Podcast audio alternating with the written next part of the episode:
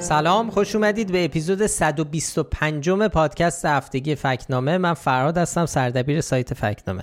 سلام، منم رضا هستم، دبیر تحریریه فکتنامه. خیلی خوش اومدیم به پادکست ما. خب این هفته ما یه ذره ممکنه شکل پادکست فرق کنه، چون یه ذره میخوایم سریعتر فکت‌چک‌ها رو مرور بکنیم به دو دلیل. یکی این که فکت‌چک‌ها یه ذره زیاده این دفعه، و دلیل دوم اینه که ما از دیروز، من و رضا و بچه‌های دیگه تیم، داریم داریم توی ورکشاپی شرکت میکنیم، چیز می زیاد میگیریم، کارهای جدید تحقیقات دیجیتال. و خب این ورکشاپ ها چهار ساعته در چهار روز. ما الان که داریم ضبط میکنیم، برعکس همیشه که صبح به وقت خودمون اینجا ما ضبط میکردیم، الان ساعت دو نیم بعد از ظهره و باید سریع اینو ضبط بکنیم برسونیم دست افشین افشین ادیت بکنه که برسه به جمعه صبح که به وقت تهران. برای همین اگه دیدید یه ذره ما داریم تون تون از رو فکت چک‌ها رد میشیم و سریع داریم توضیح میدیم، بدونید علتش اینه. اگرم که متوجه نشدید همه چی عادی بود که خب چه بهتر. من یه چیزی فقط اضافه کنم به حرف شما. شما گفتید دو نیم دو نیم وقت چهارشنبه، یعنی ما همیشه پادکست رو چهارشنبه ضبط می‌کنیم. این هفته هم چهارشنبه شب به وقت ایران داریم ضبط می‌کنیم، چهارشنبه نصف شب به وقت ایران داریم ضبط می‌کنیم تا جمعه که منتشر بشه. خب این توضیحو همیشه میدیم که ممکنه نصف شب نیست، ده شبه. حالا ده شب ممکنه اتفاقای جدیدی بیفته که ما طبعاً توی پادکست بهشون اشاره نمی‌کنیم. بله. و اگرم دفعه اولتونه که پادکست فکت‌نامه رو گوش میدید، فکت‌نامه سایت فکت چکینگ و کارش هم اینه که گفته‌ها و ادعاهای مقامات و مسئولین و شخصیت‌ها و رسانه‌های ایران رو بررسی میکنه و در آخر هم به هر کدوم از این گفته‌ها ما نشان میدیم که حالا بهشون میرسیم.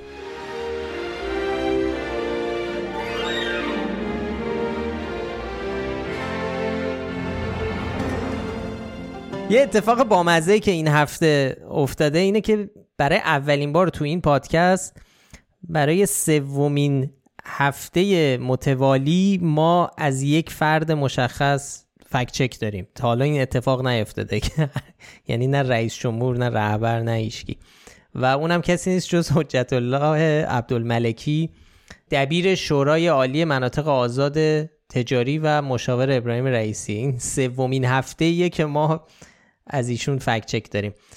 و خب علتش هم اینه که اظهار نظرهایی که تو این یه چند مدت کرده، خب تو رسانه ها خیلی باستاب زیاد داشته و واکنش ها رو برانگیخته.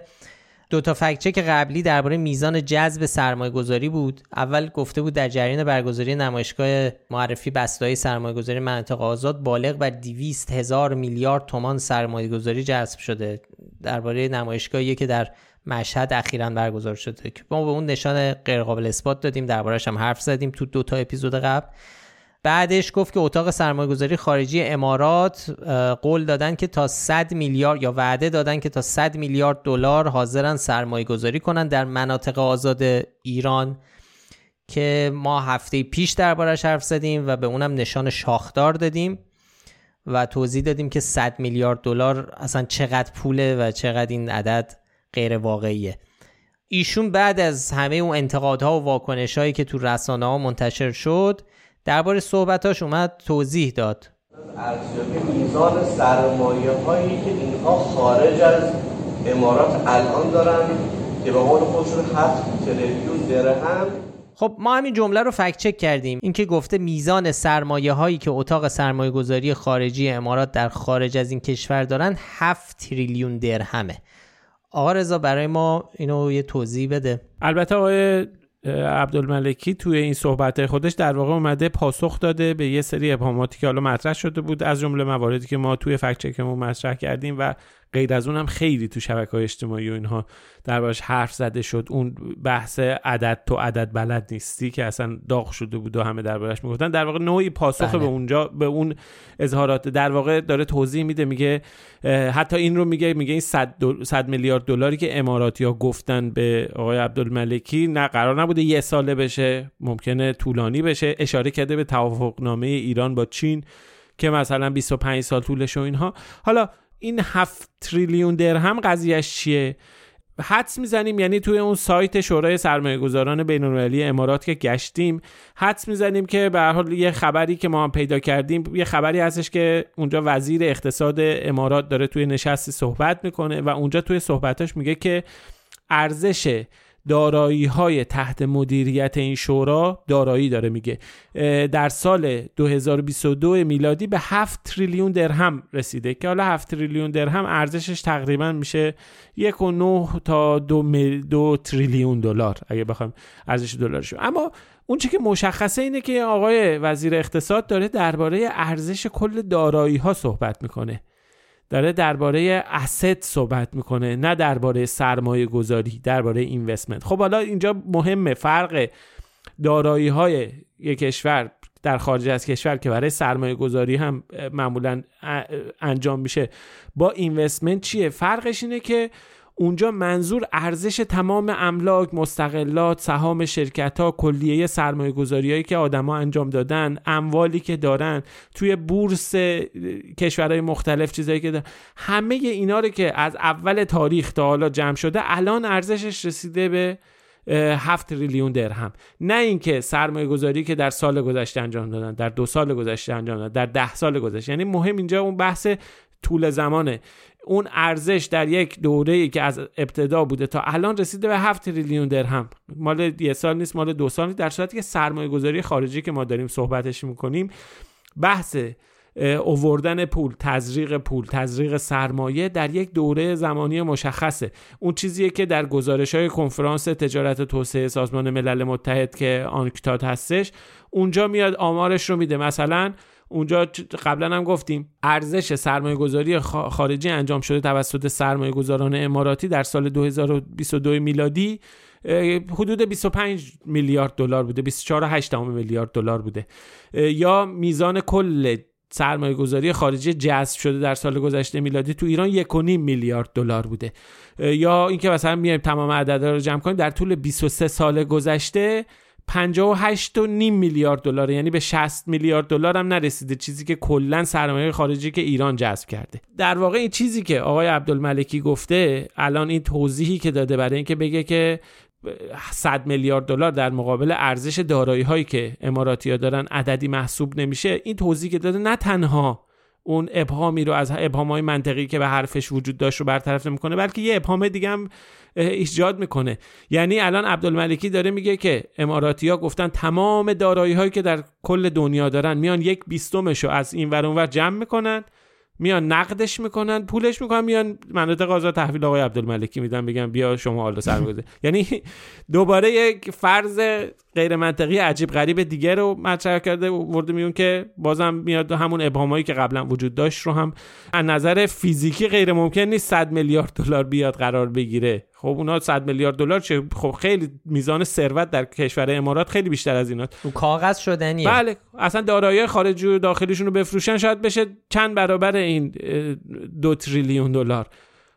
از نظر رو کاغذ میتونی همشو بیاری بذاری توی مناطق آزاد ایران، ولی در عمل یه چنین اتفاقی یک فرض نیازمنده، یک در واقع مقدمات عجیب غریبیه که از نظر منطقی سازگار نیست. شما هیچ نشانه‌ای نمیبینی که هیچ نشانه و هیچ چشم‌اندازی نمیبینی که به سمت و سوی این تصویر باشه که قراره مثلا یه تحول ایجاد بشه، یه جذابیت سرمایه‌گذاری ایجاد بشه که اماراتی‌ها برن جاهای دیگر رو ول کنن، سرمایه‌هاشون رو بکشن بیرون، بیارن تو مناطق آزاد سرمایه گذاری کنن. بنابراین ما به این حرف آقای عبدالملکی نشان گمراه کننده دادیم. یه عدد خیلی بزرگی رو گفته، بعد برای اینکه بگه این عدد درسته یه عددی رو مثال زده که مربوط به سرمایه گذاری نیست بلکه مربوط به ارزش کل دارایی هاست. به همین خاطر خب هنوز اون ابهامایی که گفتیم برقراره و این عدد سرمایه گذاری صد میلیارد دلار خیلی خیلی خیلی خیلی زیاد و عجیب غریب و تخیلیه.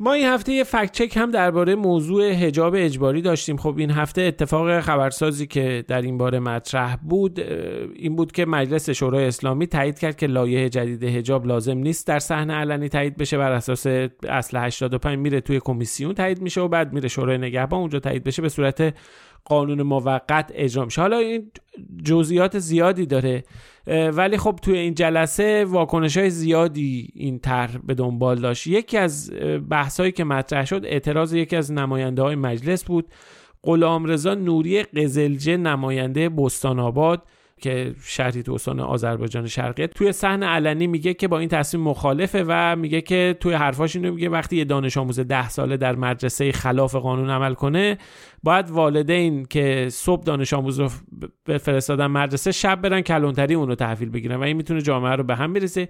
که در واکنش به این صحبت ها آقای محمد باقر قالیباف رئیس مجلس میگه که نه، این حرف دروغ محض، اینطور نیست. این که میگیم بود در کلانتری جمع کنه این کاملا دروغ محضه. خب ما رفتیم سراغ این ادعای آقای قالیباف و از همین الانم هم بگم بهش نشان نادرست دادیم. حالا علتش چیه؟ چند تا دلیل داره.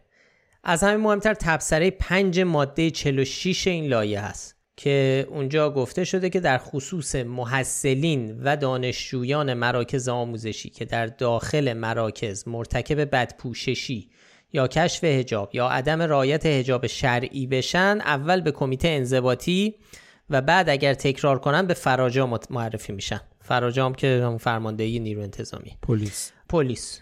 خب کلمه دانش آموز یا مدرسه تو تبصره نیامده ولی گفته شده محصل و دانشجو، که خب این کلمه محصل رو میشه به عنوان دانش آموز در نظر گرفت. یا اینکه گفته شده آموزشگاه، که اونم در قوانین مختلف قبلا سابقه داشته که به جای مدرسه به کار رفته، یعنی مدارس زیر نظر آموزش پرورش رو به عنوان آموزشگاه هم ازشون اسم برده شده توی سری قوانین پیشتر از این.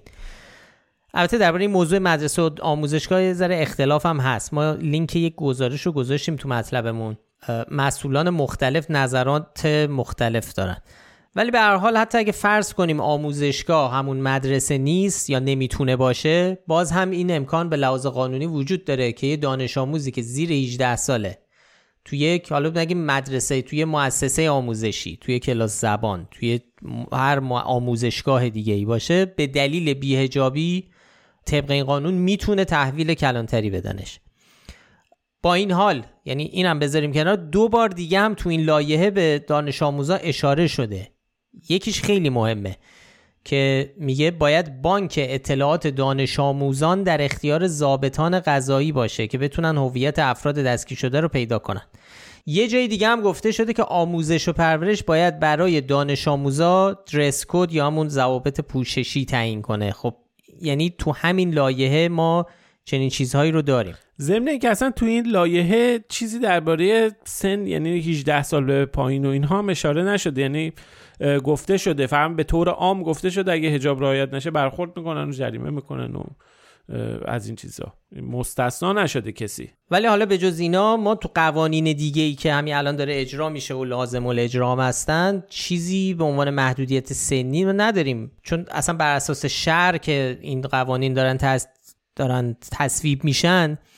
خب برای دخترها میشه سن بلوغ این قضیه اجبار حجاب و از همون نه و ده سالگیه دیگه، و بارها و بارها هم دیدیم که گشت ارشاد افراد زیر هجده سال رو هم به همین خاطر، به خاطر حالا اون چیزی که بدپوششی میگن، دستگیر کرده و فرستادن به اداره پلیس و وزرا در تهران. حالا اگه تو تهران باشه. خلاصه مجموعی این چیزهایی که تو این در قانون وجود داره و در این لایحه‌ای که قرار قانون بشه یا دارن سعی میکنن تبدیل به قانون بکننش، این حرف آقای محمد باقر قالیباف نادرسته و به لحاظ قانونی هنوز طبق این لایحه به شکل کنونیش چنین امکانی وجود داره که دختران زیر هجده سال هم شامل به کلانتری فرستادن بشن.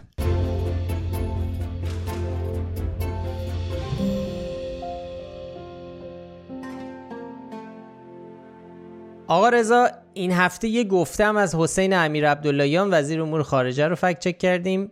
یه توییت کرده که و تو گفته که سیزده مرداد در جریان یک دیدار رسمی از پاکستان در کراچی داخل پرانتز مرکز اقتصادی پاکستان بولواری مهم در این شهر به نام امام خمینی مزین و پرده برداری شد.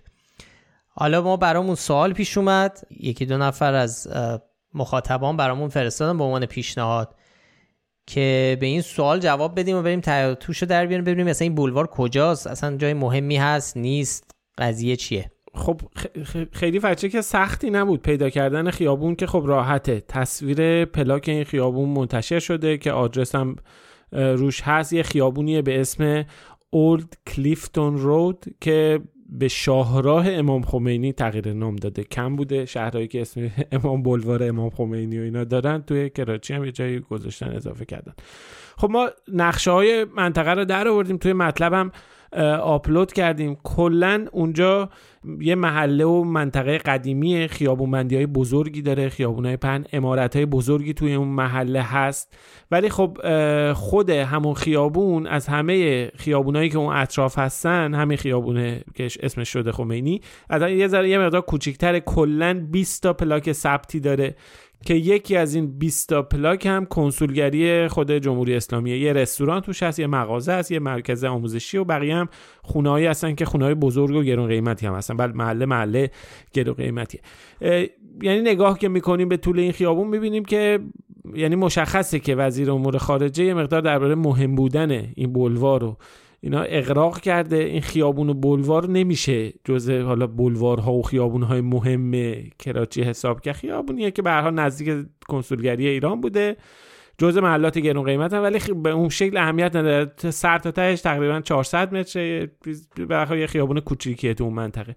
به همین دلیل هم ما به این گفته آقای عبداللهیان، امیر عبداللهیان، نشان نیمه درست دادیم، چون گفته یا آمار واقعیت داره طبق تعریفی که ما از این نشان داریم، اما توضیح یا اطلاعات بیشتری نیازه و در برخی موارد ممکنه جزئیاتی مهم ذکر نشده باشه.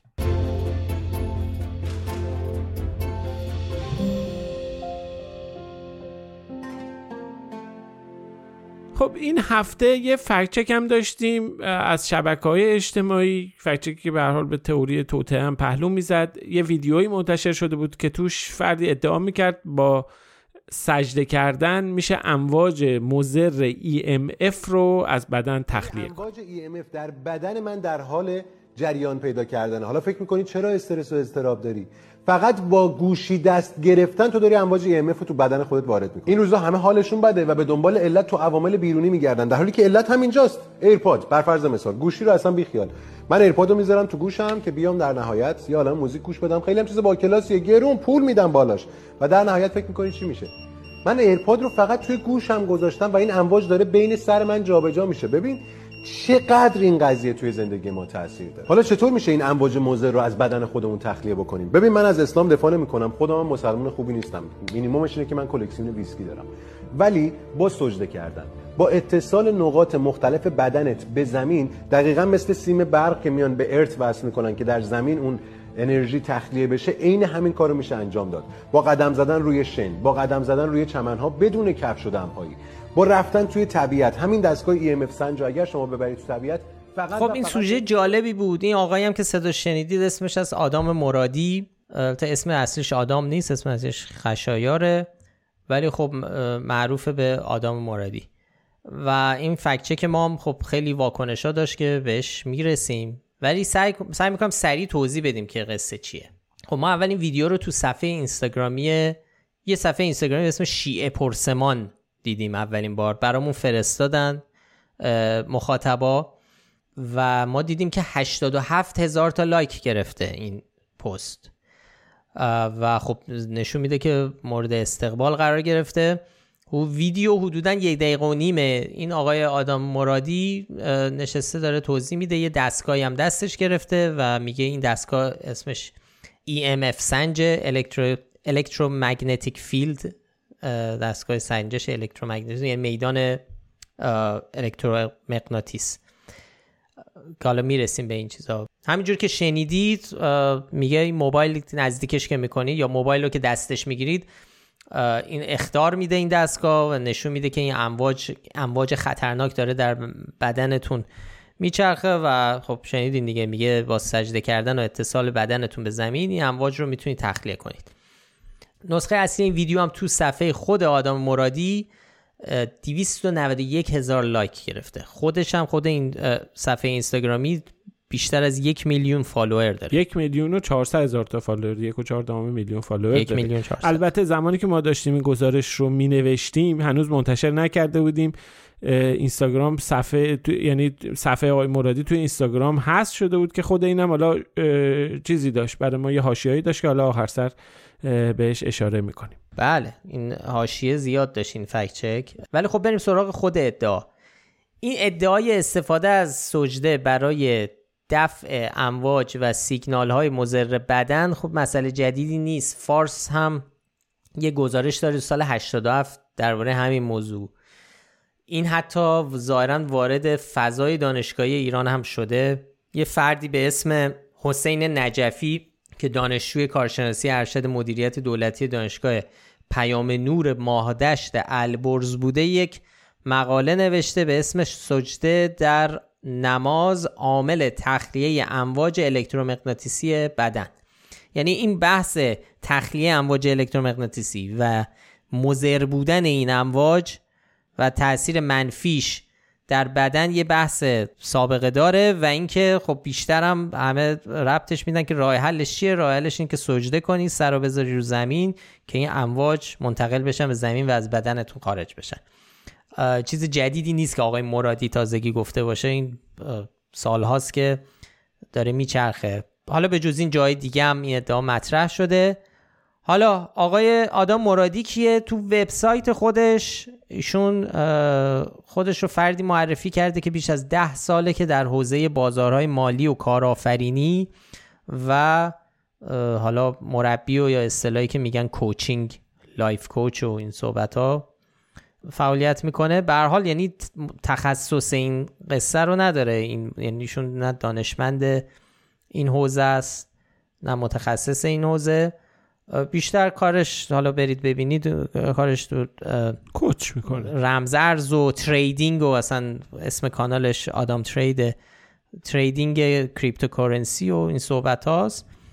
حالا آدام مرادی رو ولش کنی، بیا این برامون توضیح بده این ای ام اف سنجا چیه قضیهش، همین میدان الکترومغناطیسی سنجا اینا چیکار میکنه، چیه اون دستگاهی که دستش گرفته، چیه؟ توضیح برامون بده آقا فرهاد.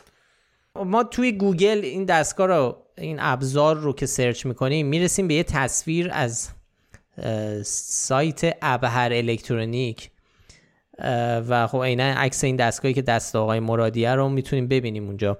این یه اسمارت سنسوره، یعنی یه حسگر هوشمنده که تو چین ساخته میشه. کارش چیه؟ هم شدت میدان مغناطیسی رو اندازه میگیره و هم دمای هوای محیط رو.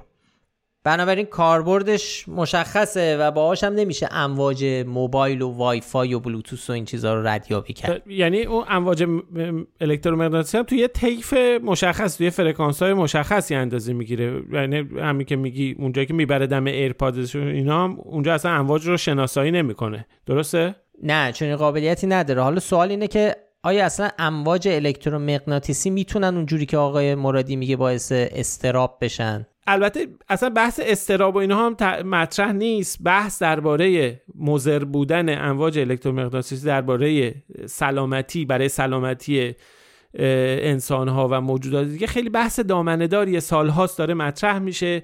ما هم توی فکتنامه قبلا بهش پرداختیم، یه مطلب خیلی خیلی مفصل چند هزار کلمه‌ای نوشتیم درباره اینکه آیا امواج وایفای، امواج همین موبایل، مایکروویو اینا برای سلامتی ضرر داره. یعنی بحث خیلی مفصل دامنه‌داریه که اثبات هم نشده، یعنی گمانه‌های درباره ضرر داشتن اونها مطرح شده ولی بحثایی هستش که اینا از طریق آزمایش‌های تکرارپذیر اینا تجربه نشده. توی مطلب هم اشاره کردیم به این موضوع، یه اشاره گذرایی داشتیم.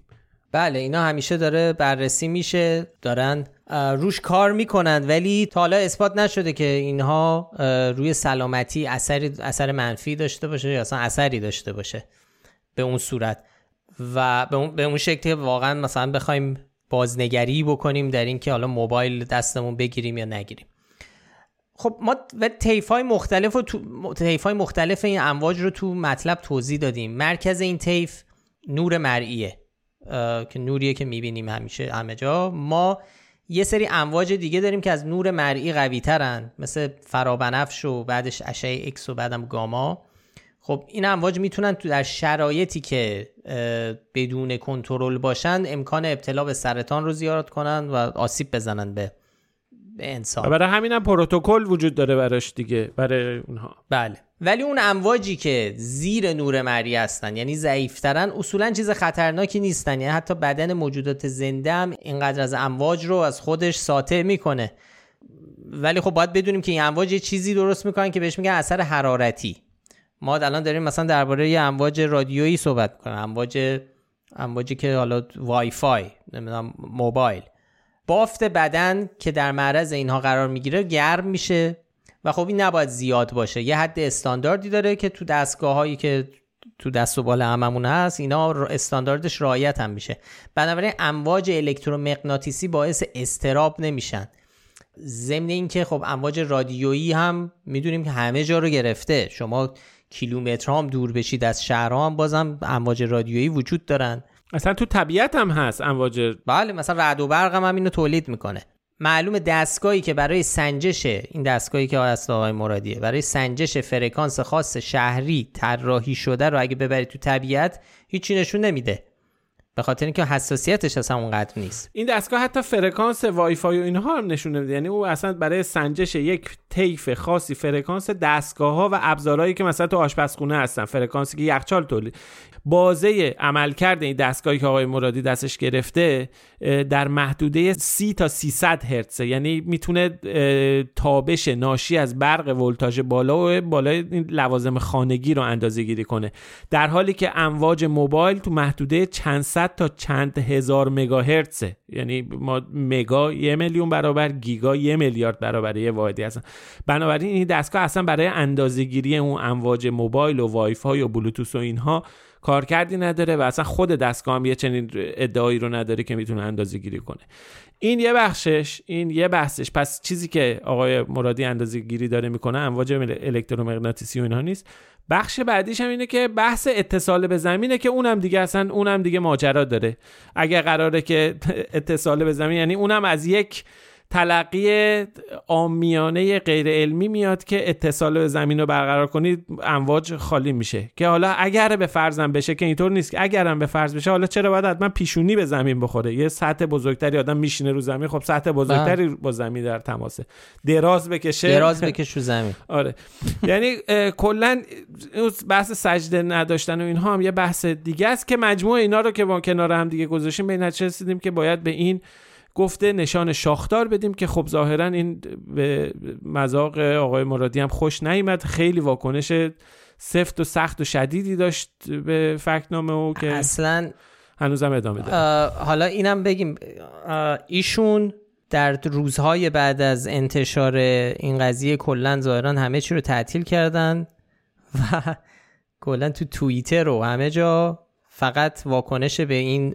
فکت چکه. البته ایشون بعدش یه جوابم به ما دادن، یه لینکی فرستادن که ثابت کنه که حرفش درسته، یه اسکرین شاتی از یه سرچ گوگل فرستاد برای ما، برای ما که نه حالا، یعنی در شبکه‌های اجتماعی منتشر کرد در پاسخ به فکت چک ما.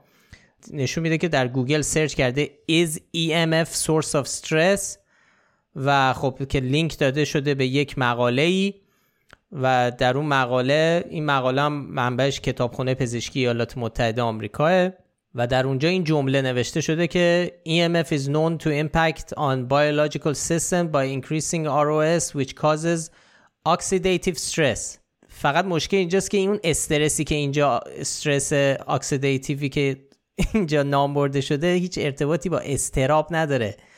در واقع یک مفهوم در مفهوم در بیوشیمیه و اون استراب روانی که انگزایتی و اینا انگزایتی میشه و اینا این اون نیست در قضیه. به هر حال ما اینو یه جوابی هم به این قضیه اضافه کردیم به واکنش آقای مرادی. آقای مرادی تا الان بیست و یک توییت و پست تلگرامی در واکنش به این فکت چک ما منتشر کرده. طرفدارانشون هم خب خیلی عصبانی هن و حمله کردن به شبکه‌های اجتماعی فکت‌نامه. و آخرین باری که ما فهم کنم دفعه سوم همچین واکنشی رو از در به خاطر یه فکت چک میگیریم، دفعه اول برای آقای کشه بود، مهران توکلی کشه، که یه اپیزود هم داریم دربارشون، فکر کنم دو سال پیش زمان اوایل کرونا بود. دفعه بعد فکت چک گفته های آقای محمد علی طاهری بود که همچین واکنش که مثلا یک هفته طول کشید واکنش ها و بد و بیرا و اینا. حالا هم که آقای مرادی وجه مشترکشون هم آقا فرهاد شبه علم و یه فضای کالتیه، بچه مشترک هر ستای اینایی هم که یعنی حملاتی هم که صورت گرفته، یه سری طرفدار متعصب به اضافه شبه علم، یعنی اینا چیزه شبه علم. راست میگه، هر ستاشون مؤسسه شبه علم دارن، استفاده از کلمات و اصطلاحات، یعنی پوشش علمی برای گفتهایی که خب اساساً سندی برای اثباتشون وجود نداره در علم. خب ما همونجوری که گفتیم حالا وارد جزئیات نمیشیم، چون اگه بخوا... میخواستیم صحبت بکنیم قصه زیاده در مورد این فکت چک. ولی حالا این مثالی که آقای مرادی فرستاده با این سرچ گوگل، اتفاقا ما یه ویدیو ازش از این ماجرا چند پارسال منتشر کردیم، ویدیوهای مکتب خانه که حالا به شکل مقاله هم هستن، تو پادکست هم دربارشون صحبت کردیم. پانزده تا ویدیو آموزشیه، یکیش اتفاقا اصلا درباره همینه که چطور با گوگل کردن میشه گمراه شد. نمونهش همین نمونه آقا، همین کاریه که آقای مرادی کرده با این قضیه، یعنی چرا با هر چیزی که سرچ بکنی لزوما اون چیزی که جواب درست رو نمیگیرید در گوگل. این خیلی مهمه که ما باید حواسمون باشه که چی داریم میپرسیم، چه کلماتی داره سرچ میشه و اون نتیجه چیه دقیقاً. لزوما هرچی نتیجه‌ای که گوگل به ما ارائه بکنه جواب درست نیست. نمونهش هم گفتیم که اگر در مورد زمین تخت بخوایم، تئوری زمین تخت بخوایم سرچ کنیم در گوگل، خب ده های شاید صدها هزار حالا تو گیوم سند و مدرک رو بکنه برامون و این، ولی این نشونه این نیست که حالا زمین تخته یا سجده باعث تخلیه امواج الکترومغناطیسی میشه. سجده درسته یا سجده آقا رضا؟ سوال خوبیه، نگاه کنیم بعدن حالا چک بکنیم ده خدا چی گفته. این خلاصه این یه بحث دیگه، به هر حال جنبندی بخوایم بکنیم این بحث که سجده یا سجده کردن امواج مضر ای ام اف رو از بدن انسان تخلیه میکنه، نشانه شاخدار دادیم بهش چون اساساً بی اساسه.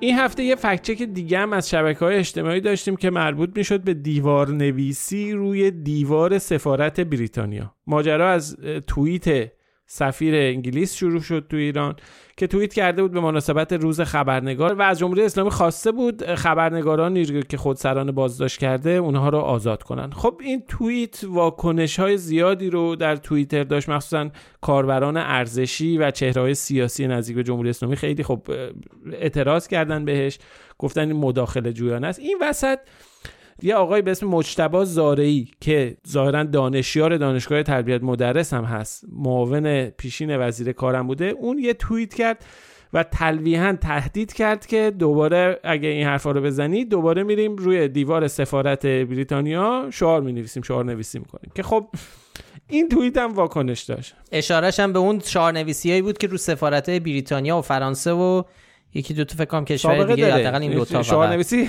کمترین کاری کرده بودن. نه این دفعه اصلا دیگه قصه فرق دیگه، و هی رنگ می‌کردن دوباره اینا میمدن شعار مینوشتن. خلاص حالا خود این توییتی که این آقای مجتبی زارعی نوشته بود اینم واکنش داشت، از جمله آقای حسین صارمی که خودش هم ارزشیه و فعال رسانه اصولگرایه، اون اومد یه توییتی نوشت به این معنی که این یک اسپری رنگ که پایدارچیا دست گرفتن بیش از پانصد هزار پوند غرامت برای ایران به جا گذاشته، خبری که هیچ وقت رسانه‌ای نشد چون قرار نیست هزینه سازی تندروها رو به گوش مردم برسونه. خب آقا فرهاد برامون بگو این فکت چک چی بود و ما چی رو فکت چک کردیم و به چه نتیجه‌ای رسیدیم؟ اینو چند نفر دیگه هم گفته بودن به جز آقای صارمی. آقای عبدالرضا داوری هم همچین ادعایی رو کرده بود تو توییتر و این موضوع رو بهش اشاره کرده بود، این قضیه پانصد هزار پوند غرامت سر شعارنویسی. البته بعدتر در واکنش به توییت آقای داوری و خب آقای صارمی، خبرگزاری ایسنا یه مطلب خیلی کوتاه منتشر میکنه و به نقل از یک منبع آگاه بدون اینکه اسمشو ببره گفته که این مسئله دروغ محضه و ایران بابت شعارنویسی‌ها غرامتی به بریتانیا پرداخت نکرد. ولی خب هیچ سندی هم ارائه نداده، به جز این هیچ مقام رسمی هم صحبت نکرده. من از خود خبرنگاری که این خبر رو نوشته بود در توییتر ازش پرسیدم که خب چرا هیچ مقام رسمی واکنشی نداشته، که خب جوابی به من نداده. ولی به هر حال ما رفتیم بررسی کردیم. خیلی خلاصه اگه بخوام بگیم به طور کلی بر اساس قوانین بین‌المللی ایران باید غرامت بده، چون مسئول تامین تامین امنیت همه سفارتخونه هاست. از یه طرف دیگه هم حرفای مقامات جمهوری اسلامی هم تو این زمینه مبهمه، ولی از اون ورم کسانی که این ادعای پرداخت رو مطرح میکنن هم سندی براش ارائه نکردن. به همین خاطر هم ما به هر حال نتونستیم به نتیجه قطعی برسیم و بهش نشان غیر قابل اثبات دادیم. یه ابهام دیگه هم اینه که اگر به کلی این خبر نادرست باشه، خب مقامات وزارت خارجه معمولا بهش واکنش نشون میدن ولی چیزی نگفتن. یعنی حالا ممکنه این عدد نباشه ولی ممکنه یه غرامتی پرداخت شده باشه، دقیقا این نباشه، کمتر باشه، یا توافقی پشت پرده بین دو تا دولت صورت گرفته باشه به هر دلیلی که خب مثلا بریتانیا از اون حق خسارتش بگذره، به هر دلیلی میتونه باشه. ولی خب طبق اسناد و مدارکی که موجوده ما نمیتونیم به نتیجه گیری برسیم. اگه چیز جدیدی منتشر بشه ما میتونیم این خبر رو آپدیت میکنیم، این فکت چک رو آپدیت میکنیم، ولی فعلا این ادعا غیر قابل اثباته. قبلا هم سابقه داشته، اگه یادتون باشه چند سال پیش سال نود و نه هم یکی از نماینده‌های مجلس گفته بود که بیست و هفت میلیارد تومان بابت ترمیم آثار هنری آسیب دیده در جریان حمله به سفارت بریتانیا تو سال نود و یک به این دولت پرداخت شده. اونجا هم ما غیر قابل اثبات دادیم، اونجا هم تقریبا مثل همین سند و شاهدی مبنی بر اینکه اینو بتونیم ما تایید یا رد بکنیم وجود نداشت و ممکنه غرامت داده شده باشه یا ممکنه به هر دلیلی یک جور دیگه به توافقی رسیده باشن. برای همین اون هم نشان غیر قابل اثبات داشت. نه مقامات ایرانی درباره این موضوع و رسانه‌های ایرانی راجع به این موضوع حرف قطعی زدن، نه حتی منابع درسته. انگلیسی و اینها هم اونا هم چیزی نداشتن دیگه. نه کلا مبهم. بله برای همین نه این طرف سندی برای پانصد هزار تای خودش داره ارائه میکنه نه اونور در ردش.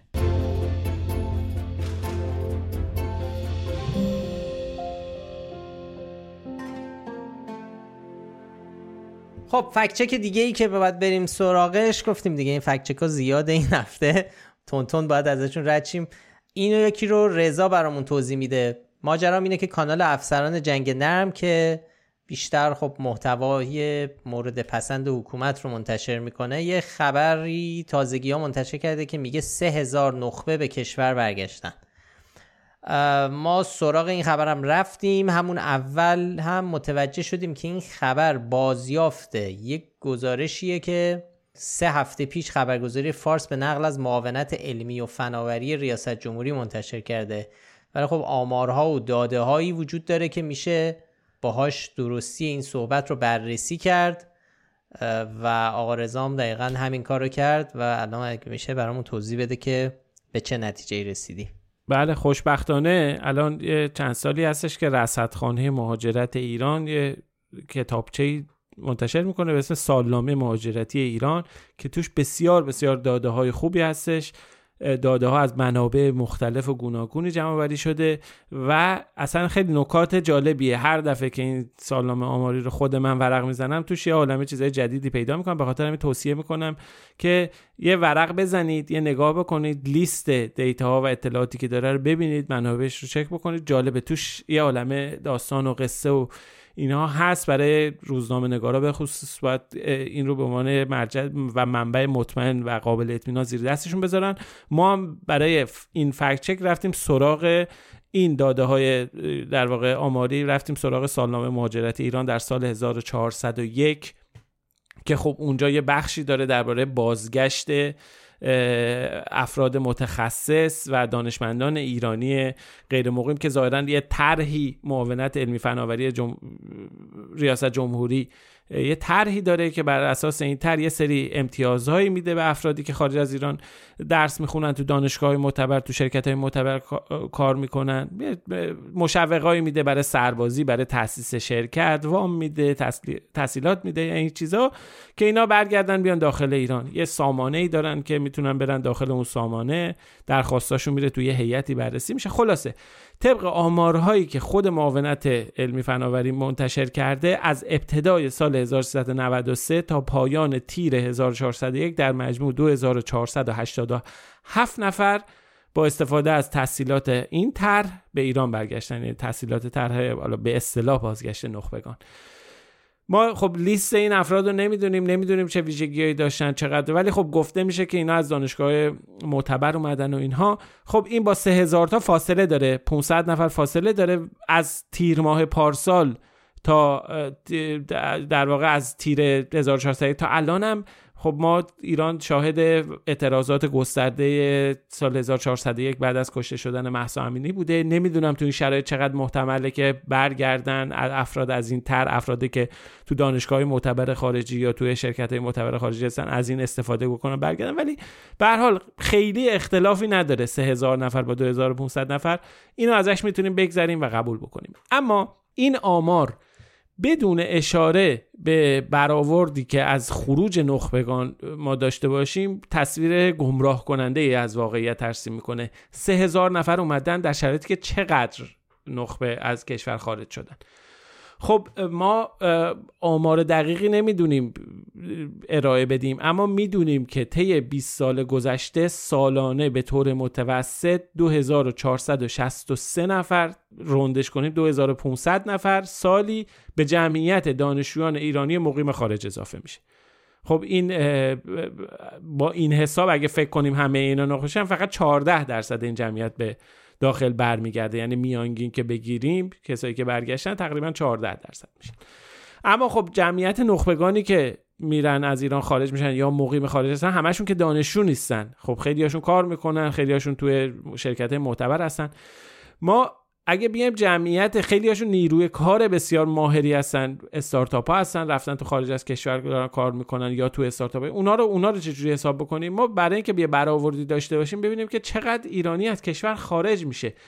طبق برآوردهایی که رصدخانه مهاجرت ایران انجام داده، توی یک دهه گذشته به طور متوسط هر سال هشتاد و شش هزار ایرانی از مقاصد اصلی مهاجرت اقامت دائم یا موقت گرفتن، یعنی از آمریکا، کانادا، اتحادیه اروپا، بریتانیا، استرالیا و ترکیه، از اینا هشتاد و شش هزار نفر سالی اقامت دائم موقت میگیرن. اگه فرض کنیم تنها دو درصد تا پنج درصد این افراد شرایط نخ... یعنی طرح بازگشت نخبگان رو داشته باشن، به این معنیه که هر سال هزار و هفتصد تا چهار هزار و سیصد تا نخبه از کشور خارج میشن، سیصد و سی تاشون برمیگردن. ما به هر حال اینا رو، این اطلاعات رو گذاشتیم، داده ها رو گذاشتیم و به این مطلب و این چیزی که باشگاه افسران جنگ نرم منتشر کرده بود نشانه گمراه کننده دادیم.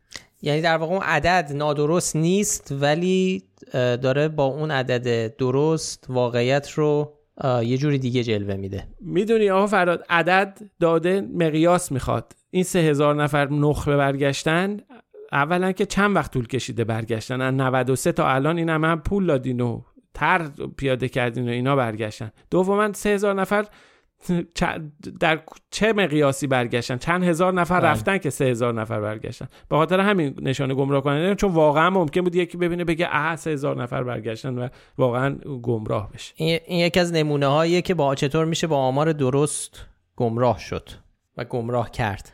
خب بریم سراغ فکت چک های بعدی، هنوز زیاد فکت چک مونده.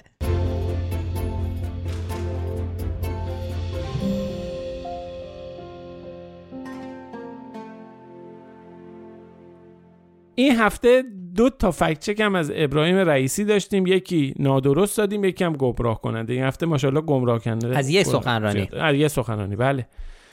اولی این بود که آقای رئیسی گفته بود آزادی‌های مشروع در جمهوری اسلامی تضمین شده است، که خب اینو نادرست دادیم. ایشون روز هفدهم مرداد هزار و چهارصد و دو در اختتامیه بیست و یکمین جشنواره ملی رسانه‌های ایران گفتش که آزادی مشروع در جمهوری اسلامی تضمین شده است.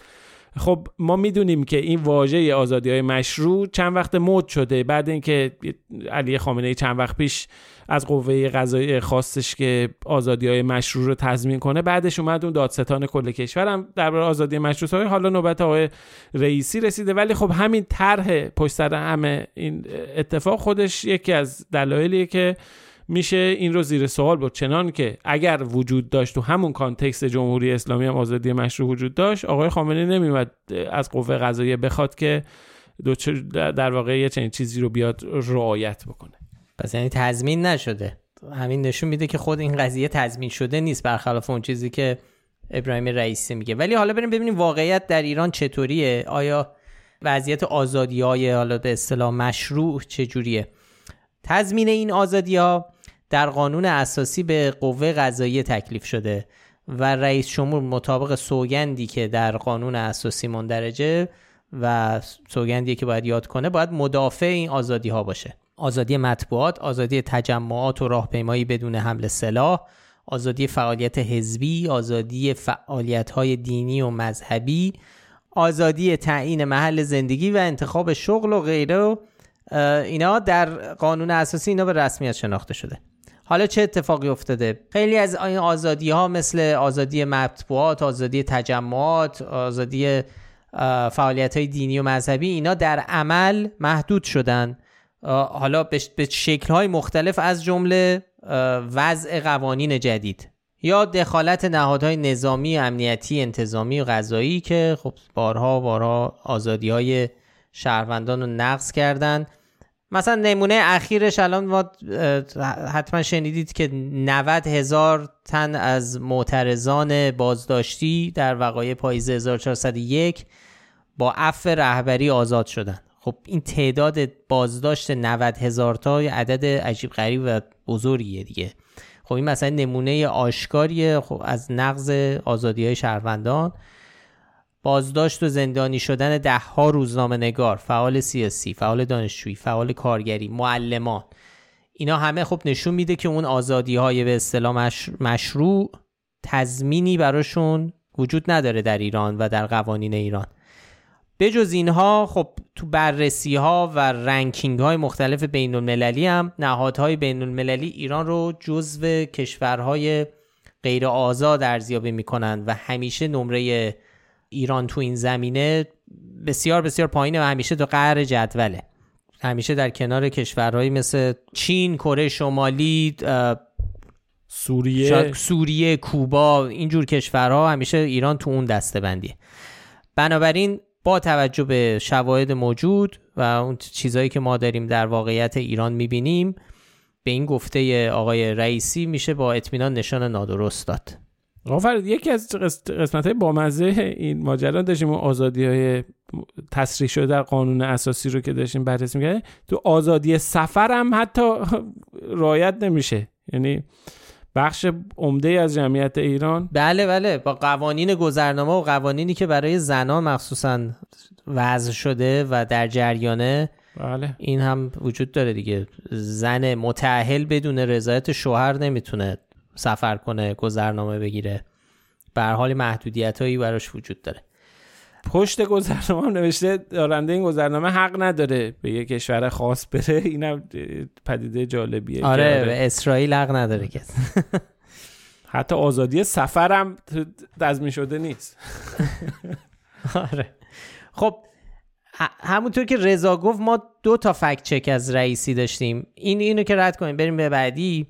دومین فکت چکی که از رئیس جمهور ایران داشتیم که تو همون سخنرانی هم مطرح کرد و این بود که میگفت جزء افتخارات من اینه که تا امروز من از هیچ خبرنگار و رسانه‌ای شکایت نکردم. ما به این گفته نشان گمراه کننده دادیم که حالا رضا توضیح میده که چرا گمراه کننده. به خاطر اینکه خیلی ساده است. حالا رئیسی میگه من شکایت نکردم، اما دولت ابراهیم رئیسی و نهادهای دولتی، سازمانهای زیر نظر دولت، شرکتهای زیر نظر دولت، وزارتخونه‌ها، همه اینها تعداد زیادی شکایت تا حالا از از مطبوعات و خبرنگاران ثبت کردند، به طوری که صدای دادستان تهران هم در اومد که تیر ماه هزار و چهارصد و یک دادستان تهران رسما اعلام کرد که شکایت علیه اصحاب رسانه، شکایت دولت علیه اصحاب رسانه پنجاه درصد افزایش یافته و مجلس هم بابت این افزایش به دولت ظاهرا تذکر داده بود. از جمله سایت‌ها، روزنامه‌ها و رسانه‌هایی که ازشون دولت شکایت کرده میشه به انصاف نیوز، روزنامه اعتماد، سایت انتخاب، پایگاه خبری آفتاب، رویداد بیست و چهار، به اینها اشاره کرد. اینا هم همشون از طریق دولت یا وزارتخونه‌های دولتی یا سازمان‌های وابسته به دولت یا حتی نهادهای وابسته به دفتر ریاست جمهوری اینا ازشون شکایت شده و به هر حال نشانی بهتر از گمراه کننده نمیشه به این گفته ابراهیم رئیسی. حالا این نسخه خلاصه شده فکت چک بود، قطعا ما مطلب مفصل تری اینا رو همه با جزئیات بررسی کردیم که لینکش در توضیحات این پادکست میاد. خب از ابراهیم رئیسی بگذریم بریم فکت چک هوافضایی این هفته هم داشتیم.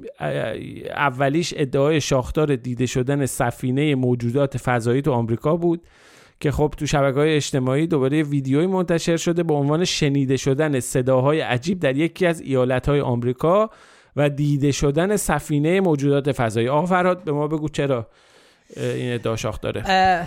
آره خب تو این چند هفته این قضیه موجودات فضایی و یوفا و این صحبت‌ها اینا خیلی داغ شده همه جا. خب خیلی از حساب‌ها و کانال‌های تلگرامی و حساب اینستاگرامی هم از این قضیه سوء استفاده می‌کنن همه جای دنیا. خب به ایران هم رسیده و ترجمه شده. خب این ویدیویی که داریم درباره‌اش صحبت می‌کنیم چیزی که نشون داده میشه در یک کنار یه جاده برفیه، عده زیادی آدم از ماشیناشون پیاده شدن و به آسمون دارن نگاه می‌کنن، خیلی‌ها دارن فیلم می‌گیرن با موبایلاشون. آسمون ابری گرفته است ولی ما در ابر یه نقطه نورانی میبینیم که کم کم داره ظاهر میشه و خیلی آروم داره روشن میشه. خیلی ویدیوی کوتاهیه و یک صدای خیلی عجیب خاص، خیلی چجوری توضیح بدن، حالت صنعتی انگار داره تو فضا پخش میشه و که البته برای من و رضا این صدا آشناست، خاطره است. قبلا هم یه خاطره از یه فکت چکی ما داشتیم که شاید بعضیاتون یادتون باشه چند وقت پیش، چند سال پیش، از سه سال چهار سال پیش یه فکت چکی یه, یه شایعی بود و یه ویدیویی داشت دست به دست میشد در شبکه‌های اجتماعی به اسم صدای شنیده شدن صدای عجیب در آستارا. اینو اگر گوگل بکنید می یادتون میاد میبینید دقیقاً عین همون صدا رو داریم میشنویم، یعنی گذاشته شده روی این ویدیو. خلاصه جستجوهای ما نشون میده که این تصویر هیچ ربطی به آمریکا نداره. اولا تو اوکراین ضبط شده، ما این رو از روی پلاک ماشین ها تونستیم بفهمیم که این ویدیوها تو اوکراینه، حداقل یک سرنخی به ما داد و خب بر اساس این سرنخ و سرچ کردن ویدیو در موتورهای جستجو فهمیدیم که این بخشی از یه ویدیویه که آخرین فرود هواپیمای آنتونوف دویست و بیست و پنج رو در پنجم فوریه دو هزار و بیست و دو در نزدیکی اوکراین نشون میده. ویدیو اصلی که منتشر شده نشون میده که اون چیزی که داره به عنوان صدای عجیب در این ویدیو بهش اشاره میشه این اصلا ارتباطی با تصاویر نداره و صداگذاری شده و عیناً هم همون صداییه که زمان صدای عجیب در آستارا پخش شده بود. حالا همون آقا فرهاد شما گفتی این صدا رو چجوری میتونیم توضیح بدیم؟ خیلی ساده از آقا افشین خواهش میکنیم که الان که این جمله تموم شد صدا رو یادم نبود، من نزدیک بود صداشو با دهن در صدا رو ترسیم کنم داشتم بکنم این کارو نکنم. آره صدای آره یعنی صداییه. به هر حال خب ما به این ادعا، حالا آقا افشین صدا رو بذار الان بشنویم.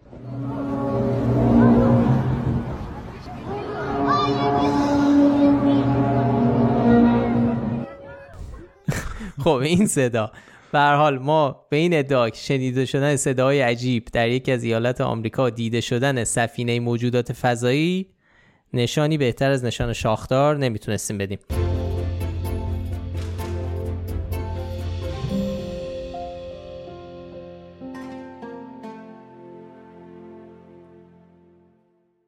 حالا که تو فضا و این صحبت ها داریم میچرخیم، آخرین فکت چکمون رو هم بگیم که درباره مربوط به فضا و ماهواره. این ادعا درباره رصد عبور قطار ماهواره‌های استارلینک در آسمان ایرانه.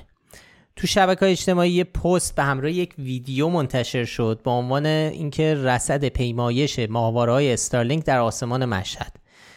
اون چیزی هم که تو ویدیو داریم می‌بینیم یه آسمان شبه و تعداد زیادی نقطه نورانی رو می‌بینیم که صورت قطار خیلی منظم کنار هم دارن حرکت می‌کنن با یه سرعت خیلی ثابت.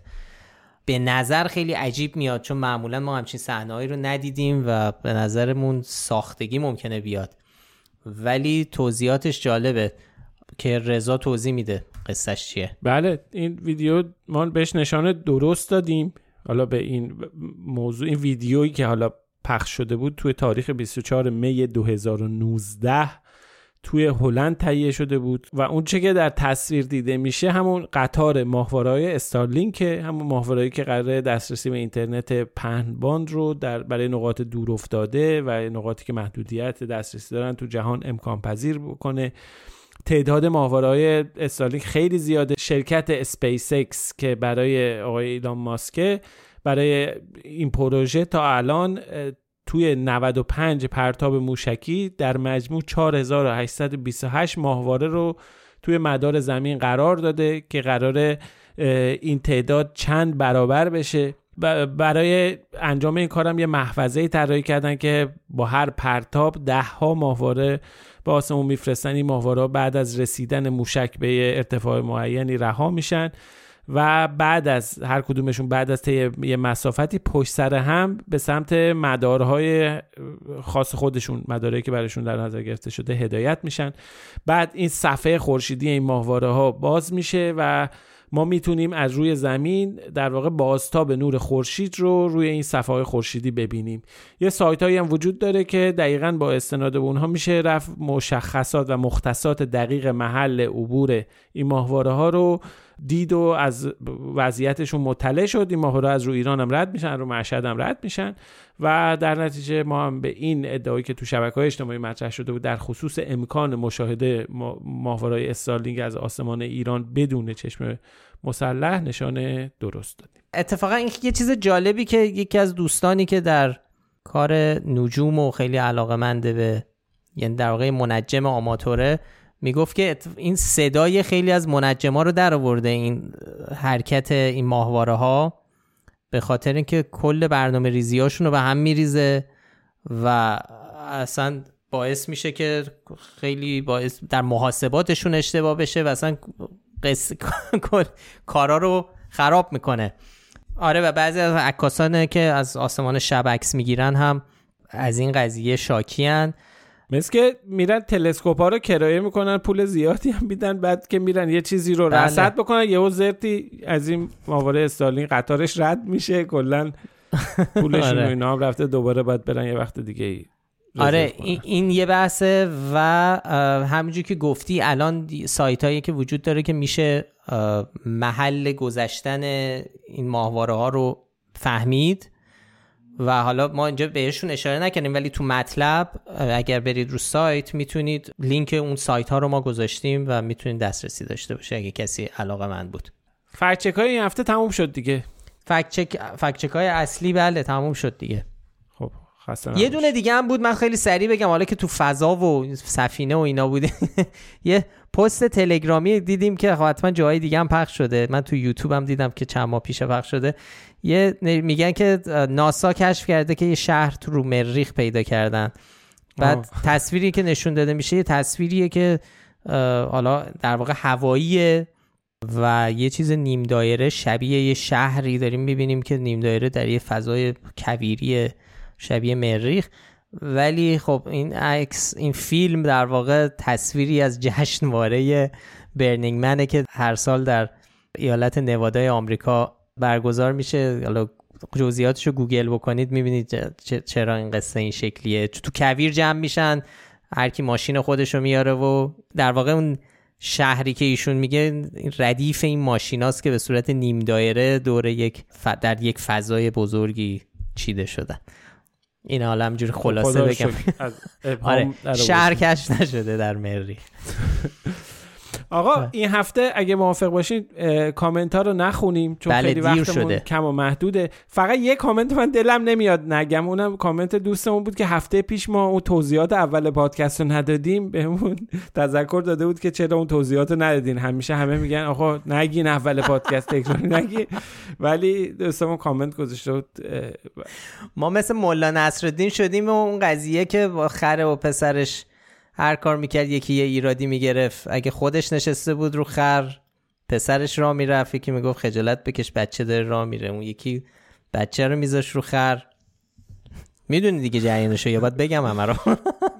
آخه دیدم آقا رضا هیچ چیز واکنش نشون نمیدی، گفتم شاید نکنه نشنیدی این قضیه رو. نه نه خلاصه من میخواستم بگم که شدیم مثل اون قضیه هر کار بکنیم یکی ایراد میگیره. آقای آقای محسن برامون این کامنت رو نوشته بود. آقا محسن چشما این هفته گفتیم، با اینکه اینقدر سرمون شلوغ بود این هفته توضیحات اول پادکست رو گفتیم. نه آخه وقتی هم میگیم هم دعوامون میکنن چند نفر. حالا میخوای نظر سنجی خواهش کنیم برامون کامنت بذارن که توضیحات اول پادکست رو بگیم؟ نه نمیخواد آقا، نه به اندازه کافی کامنت ها. بریم آقا بریم زیاد شده. توضیحات آخر پادکست رو کسی نمیگه نگیم. بگو آقا. آره توضیحات پادکست چون دیگه اینجا قطع میکنن احتمالاً، ولی اگر قطع نکردید و دارین میشنوید هنوز ممنون که پادکست فکت‌نامه رو میشنوید. اگه پیشنهادی به ذهنتون رسید، نظری درباره کار ما داشتید، درباره اینکه توضیحات اول پادکست رو بگیم یا نگیم، میتونید در کست باکس، یوتیوب، تلگرام، اینستاگرام، توییتر و ترِدز برامون کامنت بذارید. قطعا خیلی خیلی خوشحال میشیم که این پادکست رو به بقیه هم معرفی کنید. برای پیدا کردن ما هم کافیه اسم فکت‌نامه رو به فارسی یا انگلیسی در هر جایی که پادکست بهش گوش میدید جستجو کنید. ما همه قسمت‌های پادکست رو هم در تلگرام و در کانال یوتیوب هم منتشر میکنیم. هر هفته هم لینک مطالب رو که بهشون اشاره کردیم رو در بخش توضیحات پادکست میذاریم که اگه خواستید بیشتر بخونید راحت بهش دسترسی داشته باشید. این نشانهایی هم که بهشون اشاره میکنیم رو هم تعریفشون و یه لینکی اونجا داریم در توضیحات پادکست قرار میدیم تو این هفته‌های اخیر که اگر میخوایم بدونید تعریف شاخدار چیه، گمراه کننده چیه، میتونید اونجا ببینید. هیلا نیکو کاورهای اپیزودها رو طراحی میکنه. موسیقی پادکست ساخته باربد بیات و تهیه کننده پادکست فکت‌نامه هم افشین صدری. آدرس سایت ما هم از فکت‌نامه دات کام. وقتتون بخیر و خداحافظ. مراقب خودتون باشید. خدا نگهدار.